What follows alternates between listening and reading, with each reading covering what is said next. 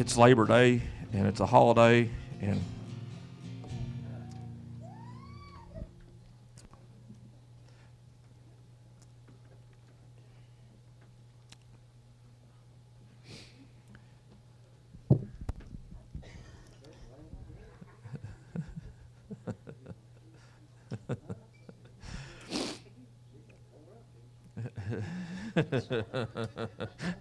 throw glasses, just yeah, have, having a good old time on the front row. Maybe if you're in the back row, you should have been on the front row.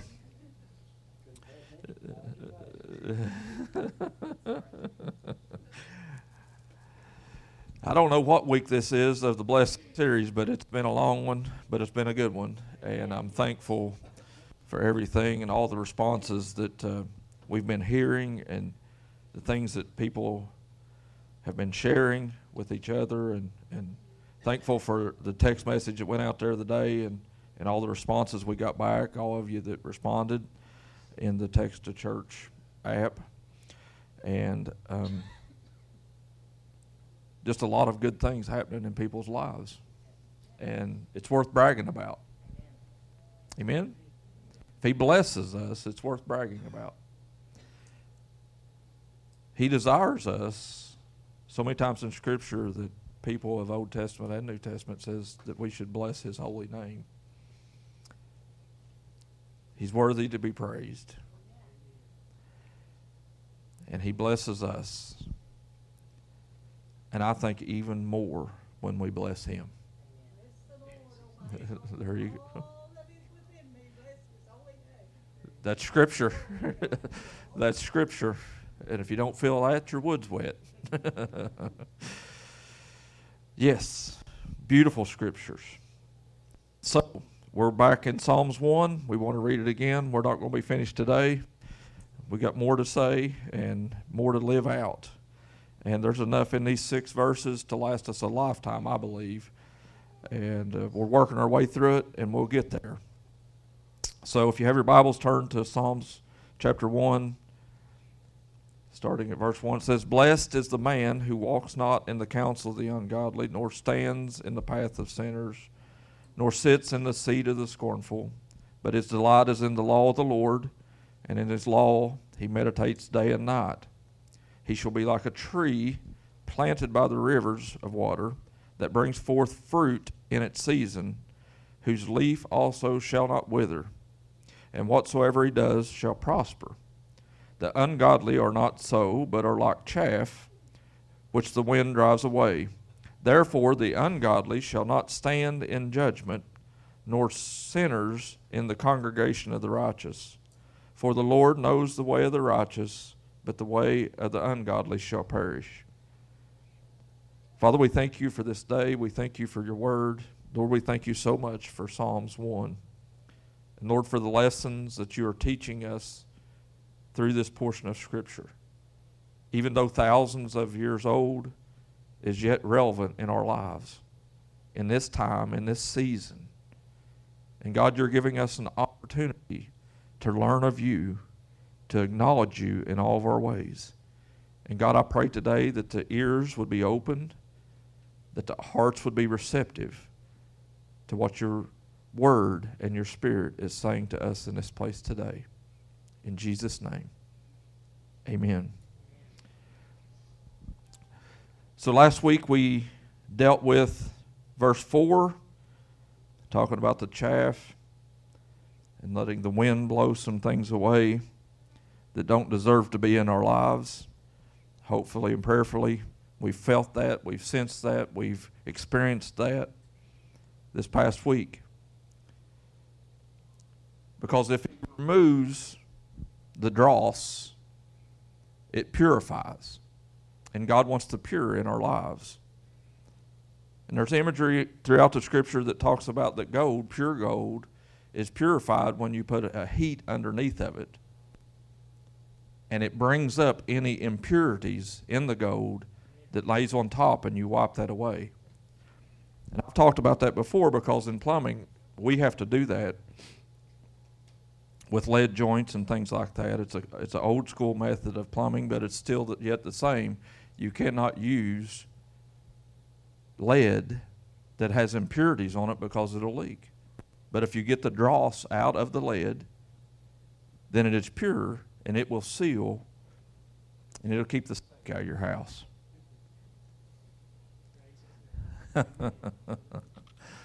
That's why you don't give a plumber a microphone. Amen. To us, it smells like money.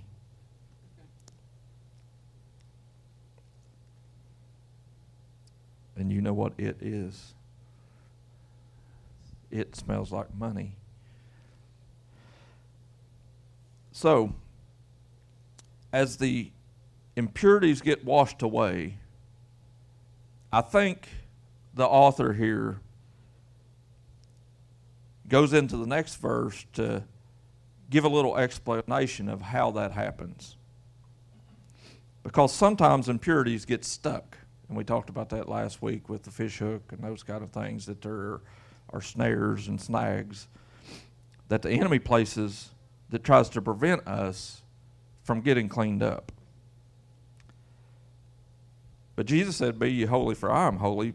Why? Because he wants us to live a godly life. And he wants to rain upon us his blessings. But he's asking us to give up areas of our life to his will. So verse 5, I want to I want to look at this. It says, Therefore the ungodly shall not stand in judgment. Talk about the chaff, winds blowing it away. Therefore the ungodly shall not stand in judgment. And this is in opposition to mostly what we would see in a court of law. How many's ever stood before a judge? I'm thankful I never have because I always pay mine early if it's a speeding ticket. We've talked about a few weeks ago. But there's some things you do where that you can't not pay early.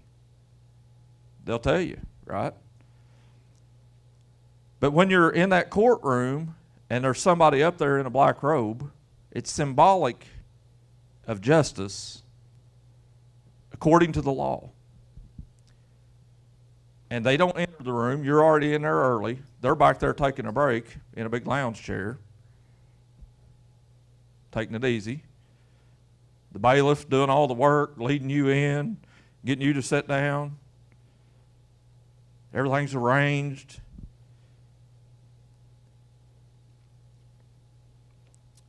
And when they walk in the room, what is said? All rise. The Honorable Ben Collier is now in front of you. I thought about putting on a black robe today, but I didn't.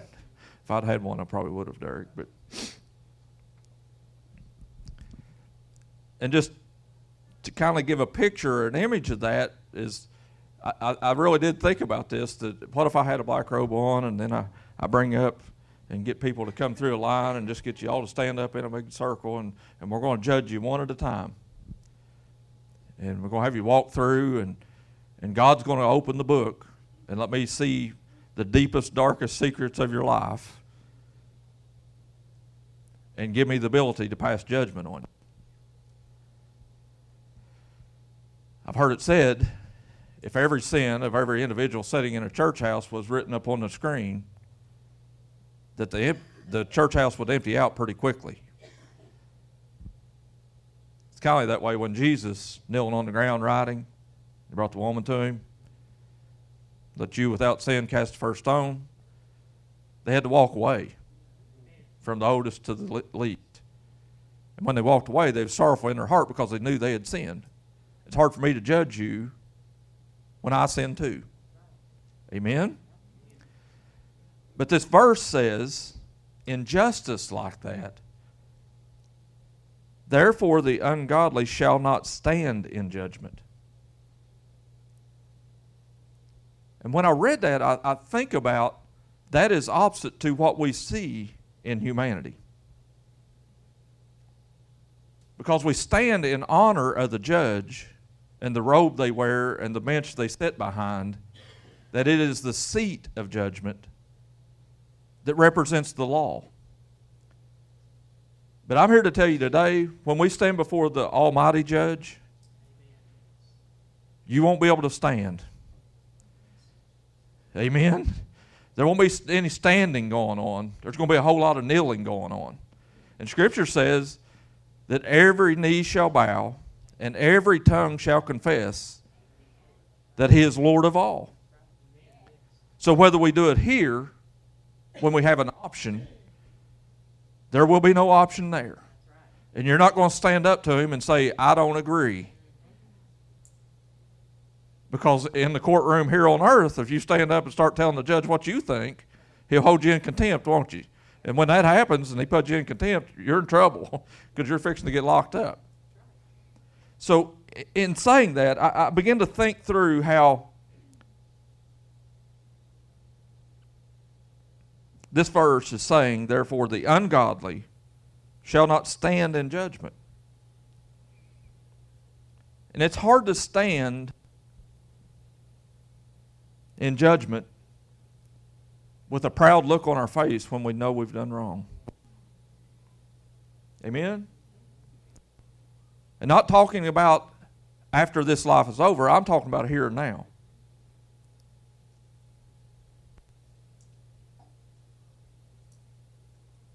God gives grace to the humble.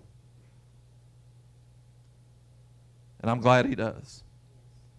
So if we want to receive His grace, we need to be humble in how we conduct ourselves before Him. That humility is I'm a sinner in need of a Savior.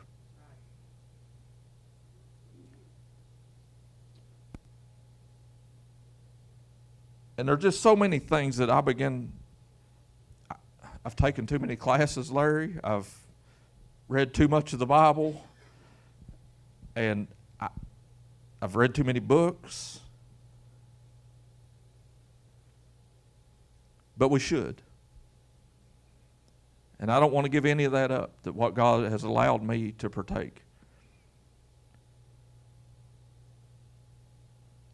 And be an ordained minister is not something I take lightly.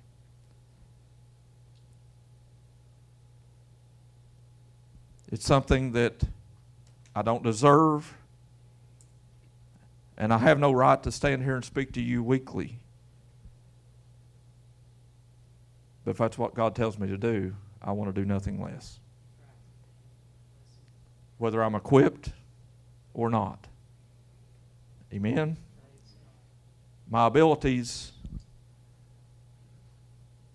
will not deter me from doing what God has called me to do.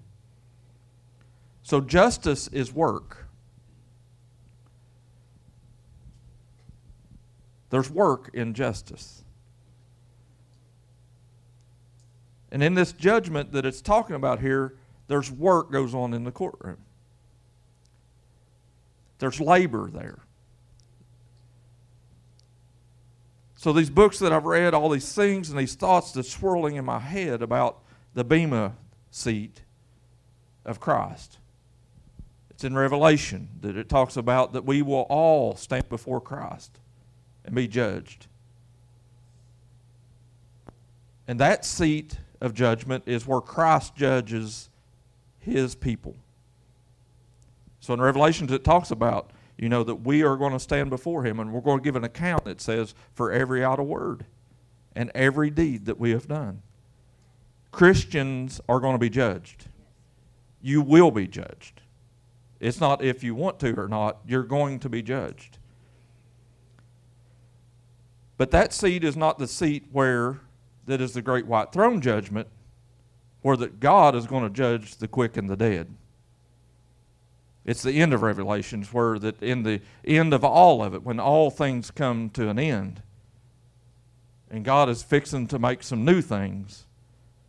That's where the lake of fire is. That's where God judges everybody for everything.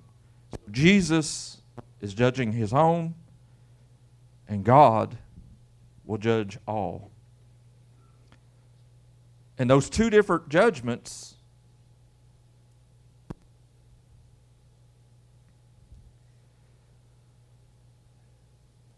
is our destiny. You have no option. As a Christian today, you will be judged both of those times. But as I said earlier, you only end up in the courthouse here in humanity when you've done wrong, right? So if you've never been in front of a judge, apparently you've never done anything wrong or never got caught. that's that's a whole different story, isn't it? I, would say if you go to the letter of the law and every dot and every tittle, you know, the little crossing the T's and dotting the I's kind of thing, that we have all committed a felony. Now you sit there in our high mindedness and say, Not me. If you go to the depths of the law, I think we can find some way that we've all been found guilty in the law that we have.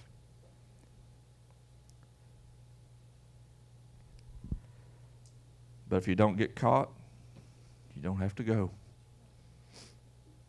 Thank God. That's called grace. But when you go before a judge, you can you can cry out and say, I would like to have some mercy applied, leniency, right?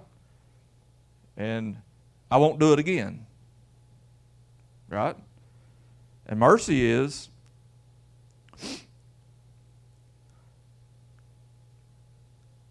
getting what you don't deserve and in that that mercy because of us doing wrong and being wrong we deserve death according to that.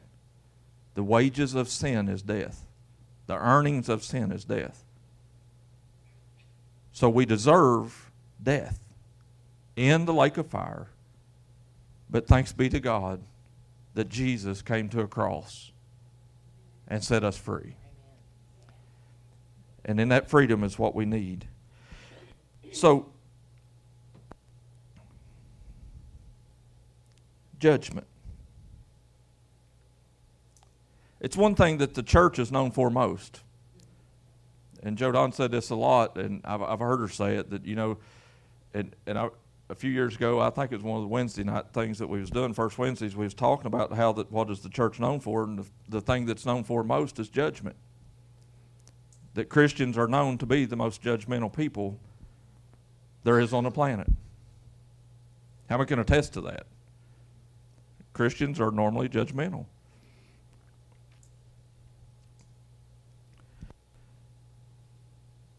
And in my studies, this and reading through so many scriptures, and I don't have time to read all of them to you, but there's a lot of scriptures that basically tells us as Christians we're not to judge the world, we're to judge each other.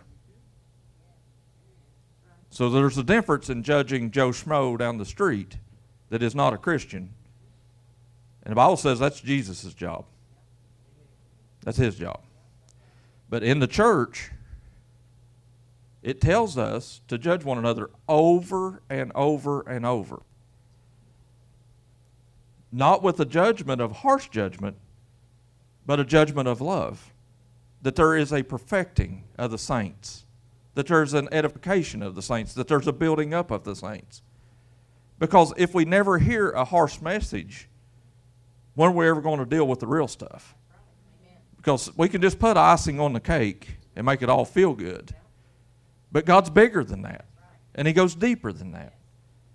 And I, I'm not saying I'm going to call out and, and, and bring us through a line here where we all end up in a big judgment seat here at church.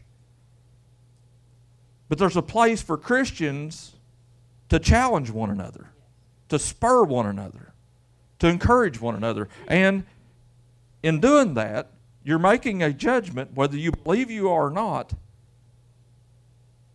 In that, you're saying to somebody, I see this in Scripture. What do you think about this? It's in love, it's not in harsh judgment, but it's in a godly judgment that says you can be better. You can do better. And we all need to do better. Amen. Amen. Everybody in this room, as a Christian, we can all do better today. We can grow up and we can be what God has called us to be. and we can do what He's called us to do when we grow up. Apostle Paul said, I can't even talk to you about these things because you're babes in Christ.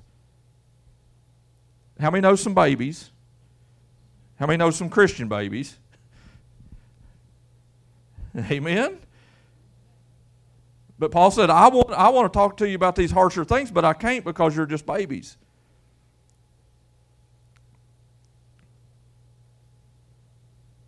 But at the same time, Paul, if you read through Corinthians and just read the first couple of chapters in Corinthians, he's laying down some law. And he's judging people in the church. He said, I've, I've got news back. I'm not there. I'm not in person. I set this church in order at Corinth. And I left some people there in charge, and uh, there's a pastor there, there's some elders there, there's some deacons there, and, and everything is in order, but everything's not in order. Because somebody's living with your stepmom. When your dad dies, you just marry his wife. These things should not be so. That's what he says. Where's that at in the law?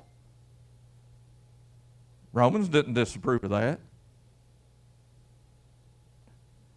See what I'm saying? We'll try to make rules to accommodate what we want to do, when in reality, God says, don't do that. So we can't go off of what we feel like here on earth or my feelings or my emotions or all these things that I want to live my life by. When I go by God's judgment, it's a whole lot different. His law is a whole lot different than mine. I'm way too lenient as a person. Amen? Hopefully we all are. But when we deal with God, there's grace there, there's mercy there, but there's also law there. And we got to accept that as a reality. So Therefore, the ungodly shall not stand in judgment because the ungodly can't stand in judgment. But what if you read Scripture and it says we will stand at the judgment seat of Christ? In Revelations, the Christians will stand.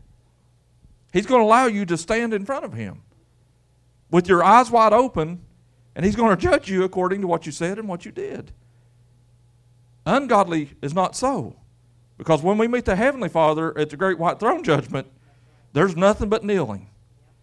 There's nothing but reverence. And you will not talk back to him. So, righteous judgment. What is that?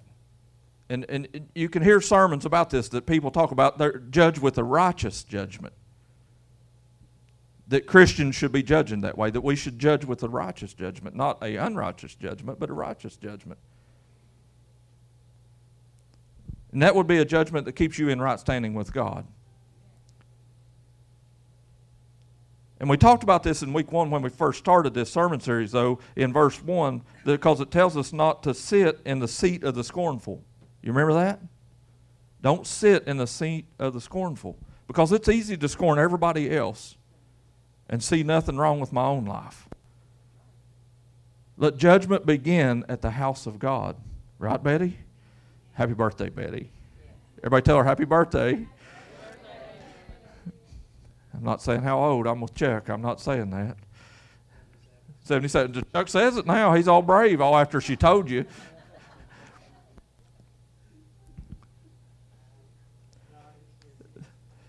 Amen. Blessings upon Betty on her birthday, right?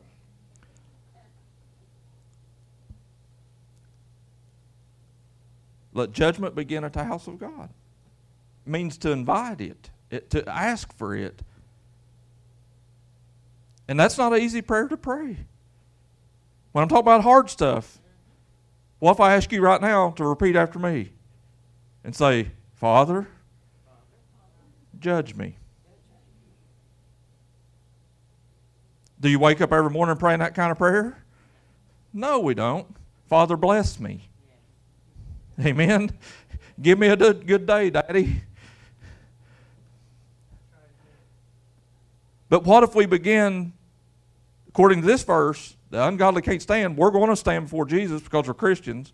If you believe in Jesus and give him your life and, and, and confess with your mouth that you, you believe these things in your heart, then you're a Christian. So we get to stand before Jesus someday. But the deal is what we're doing right now. And what if we're limited in our blessing because we won't ask for judgment? Amen. Judge me now so that I can be the person on this earth, on this planet, that is a representation of your kingdom. That's what dumbfounded all the people when Jesus was here. They said, Who is this guy that has this kind of power, this kind of authority, and his words are not just words, but they fall on our ears and cause change to our hearts? Who is this guy? That's who he's asking us to be. Jesus said, It's better that I go away so that I can send out all of my Christians, my believers, to go all be my voices that will speak with this same authority. Amen. Read Matthew 28. Read Mark. It says the authority is in the mouths of Christians, of believers. Baptize them in the name of the Father, Son, and Holy Spirit. If any deadly thing uh, uh, comes against you, you know, you can drink a deadly thing and not die. Why? Because God's power is greater than the things on this earth. It says you can take up a serpent. It's not a snake handling church. Thankfully. Amen. I don't know if I'm hanging around. I like watching videos of it, but I'm not going there. If I did, I'd sit in the back row. And I'd be real close to the door, where the door's at. If I wasn't in the back row, I'd find where the door's at. That's where I'm sitting. But it says if you you can take up a serpent and it will not hurt you. And that sounds crazy, doesn't it? That sounds, it, it, you, you're telling me, God, that you're bigger than a, the venom of a rattlesnake. That I can get bit by a rattlesnake and I will not die. That a king cobra can latch on my arm and I will not die. That sounds crazy. That's obnoxious. Who do you think you are, God?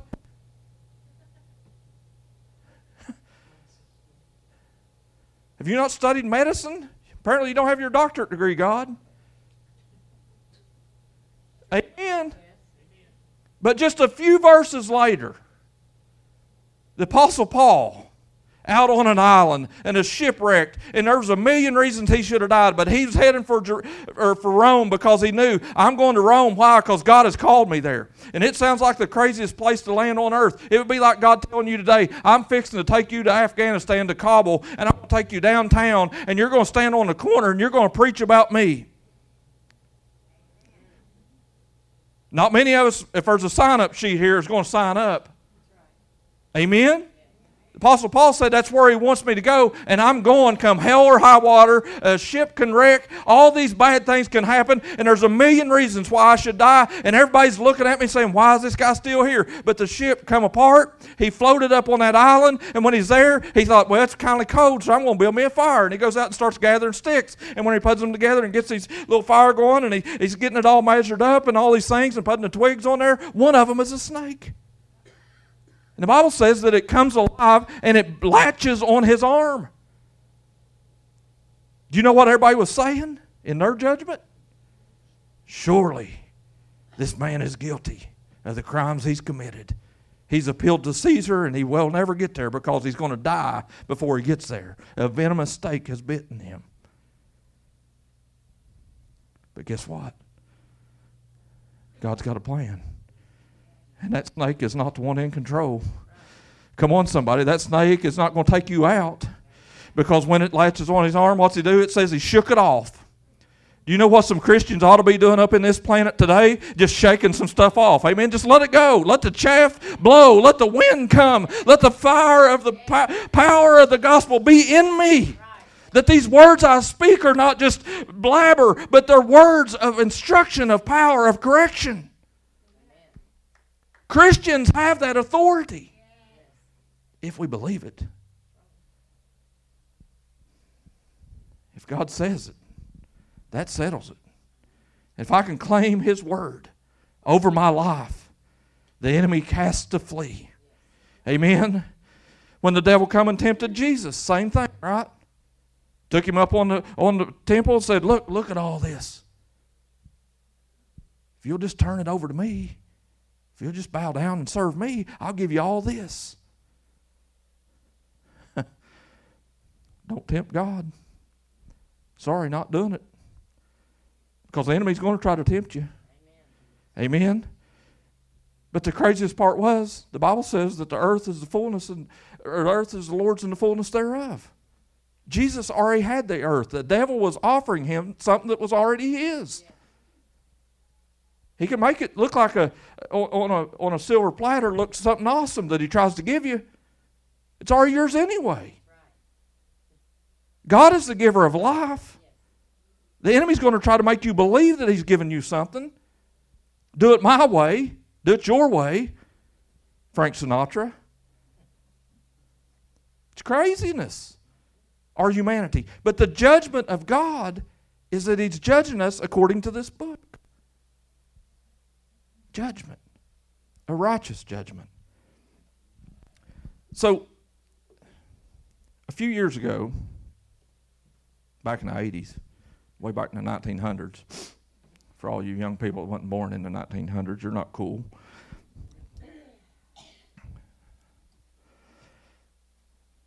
There's a young man named Timothy Keller that moved to New York City. And the city was in shambles at that time. There was no judge judgment truly there, but just whatever felt good, do it. The whole city was just made up of if it feels good, do it. And that's what the enemy wants you to believe. But this young man, he moves there and there's all kinds of demonstrations. There's killing. There's murder on the street. Nobody, the cops won't even pick up a murder kind of stuff going on in downtown New York. And he moves there and he plants a church. That's not easy. To go into a region like that and say, sounds like a good place for a church to me. How many followers are you going to get? Probably not many. But he stays there and stays faithful for years and years and years. And over his lifetime, he just done a podcast recently that I listened to, and his name's Timothy Keller. And there's one of his books. It's called Generous Justice. But Timothy Keller planted that church and began to speak the truth. And began to declare this is what God's Word says. And there was racial differences there that people were tore up about race. There was class warfare. There was all kinds of stuff happening that caused divisions in New York City. People from all over the earth moved there because it's the money capital of the world. That's where they wanted to be. But he walked right in the middle of it and said, The earth is the Lord's and the fullness thereof. And what if we had that kind of faith? To walk into a place, one of the most ungodly places that the world had ever saw, and say, Not, no, not with my God. Because He's got a law and He's got a justice system that can clean all this mess up. And that little area where He planted that church since the 1980s has completely transitioned. And it's safe to walk there today. Why? Because God's law matters and God's justice matters. But this is called a generous justice, this book. And he writes about how that we as Christians are to set the example, kind of like Jesus taught about. If they smite you on one cheek, turn to them other. Is that easy? No. That's not easy to do.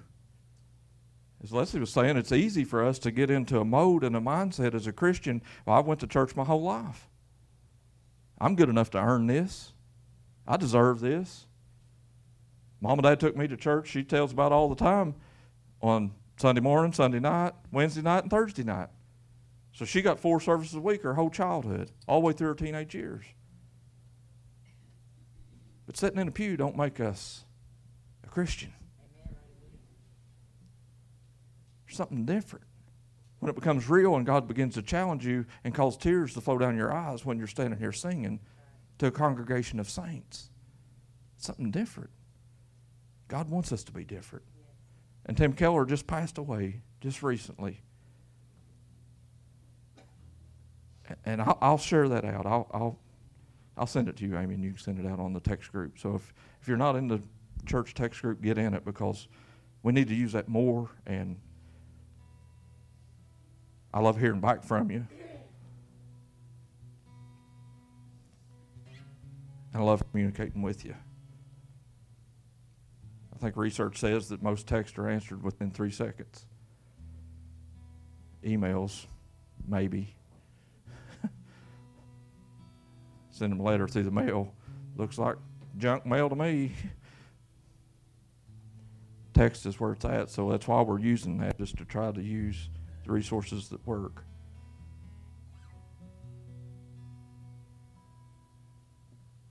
We should want to make a difference. And if we consider ourselves blessed people,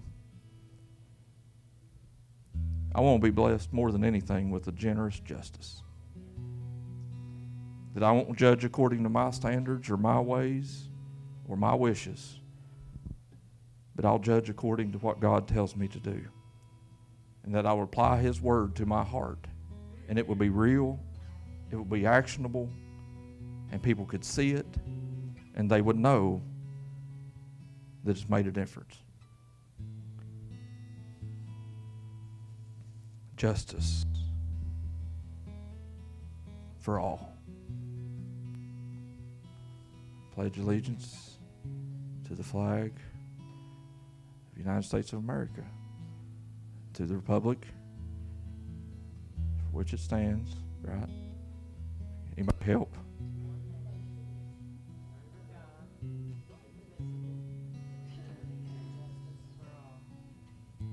How many believes there's liberty and justice for all? Should be. But there's injustices in America. That's what this book talks about. There's injustices in America. And that's not of God. He cares about black, white, Jew, Gentile, male, female, young, old. We're all the same in His eyes.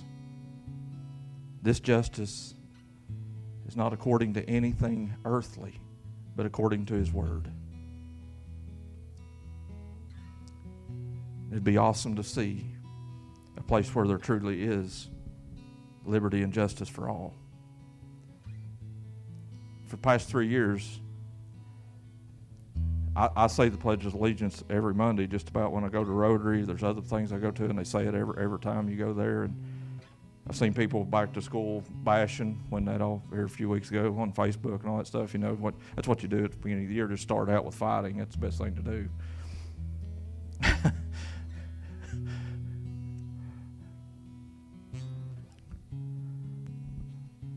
they should say Pledge of Allegiance. For the past three years, I've been saying it this way with liberty and justice for some.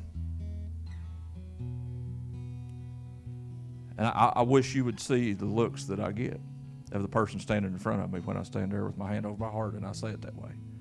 They'll turn around like, what, what's wrong with this fool?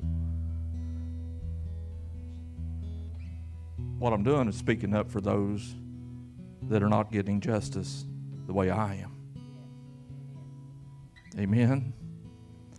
Because I would rather stand with the hurting Because that's what Jesus did.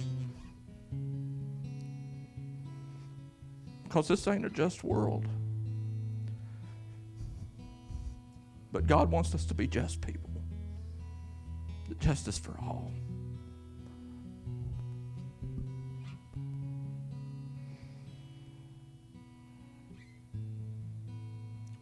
Let's all stand. God, you've blessed us. You've caused us to be highly favored. And God, your messages are ringing true in our heart. God, I pray today that you would cause us as Christians to begin to judge things according to your word. Lord, that we would lay down our idols, that we would lay down our opinions,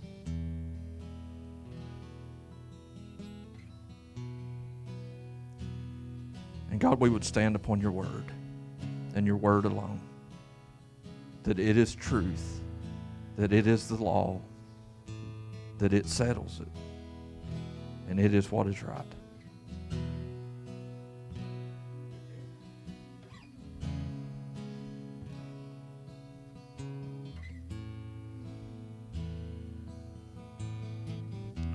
Jesus, there's some people in this room that want to fight for justice, your justice, that they want to stand up for the downtrodden. God, they want to be advocates for those that are poor, for those that's afflicted, that's sick among us.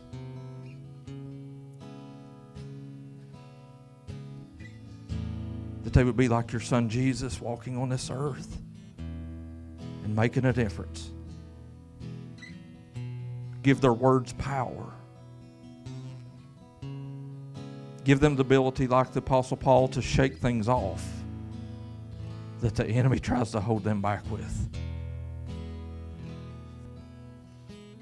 Not for any possessions that we can gain any glory ourselves, but we would always bless you for what you're doing with what you've equipped us with. And God, we all have a mouth.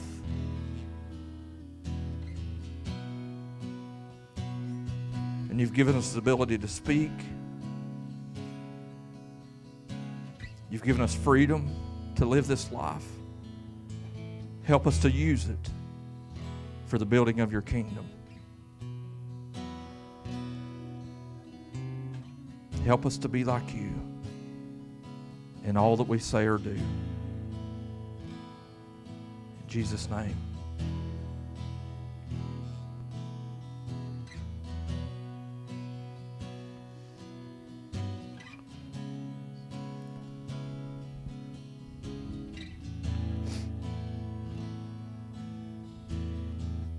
I just want to ask you a question. Nobody looked around, every head bowed, every eye closed.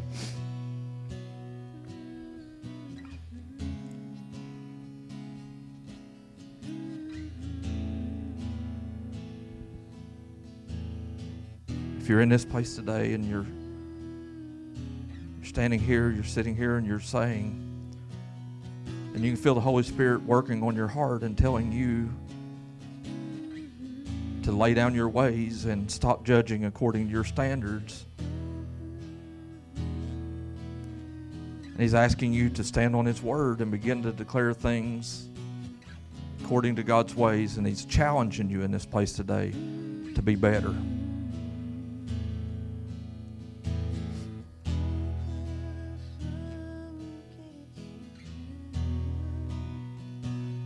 To rise above it all. To step out of your humanity and step into his divinity. And he's asking you, he's challenging you today. In this way, I want you to lift up your hand and say, That's me. I, I want to be better. He's challenging me to be better. Amen. I want to be better at calling shots balls and strikes.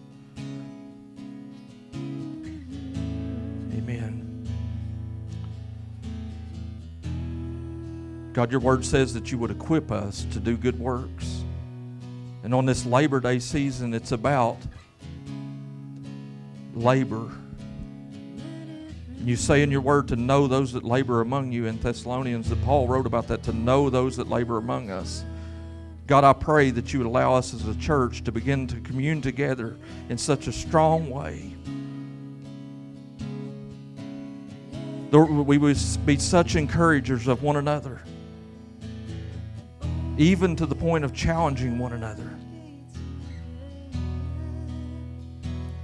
with a righteous judgment,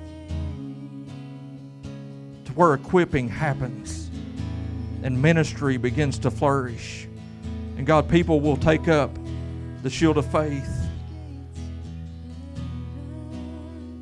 the breastplate of righteousness will be upon them, that their shoes will be shod with the gospel of the preparation of the gospel of peace. God, I pray the helmet of salvation would be upon them in this moment. And God, that the sword of the Spirit would be in their hand and it would be yielded in this earth, God, to make a difference that the weapons of our warfare are not carnal, but they're mighty through you to the pulling down of strongholds. God, for the enemy to be defeated by the words of our testimony and by the blood of the Lamb. Equip us to do your work. It's the most important work. Make your church the church where there's liberty and justice for all and not just some. In Jesus' name, amen.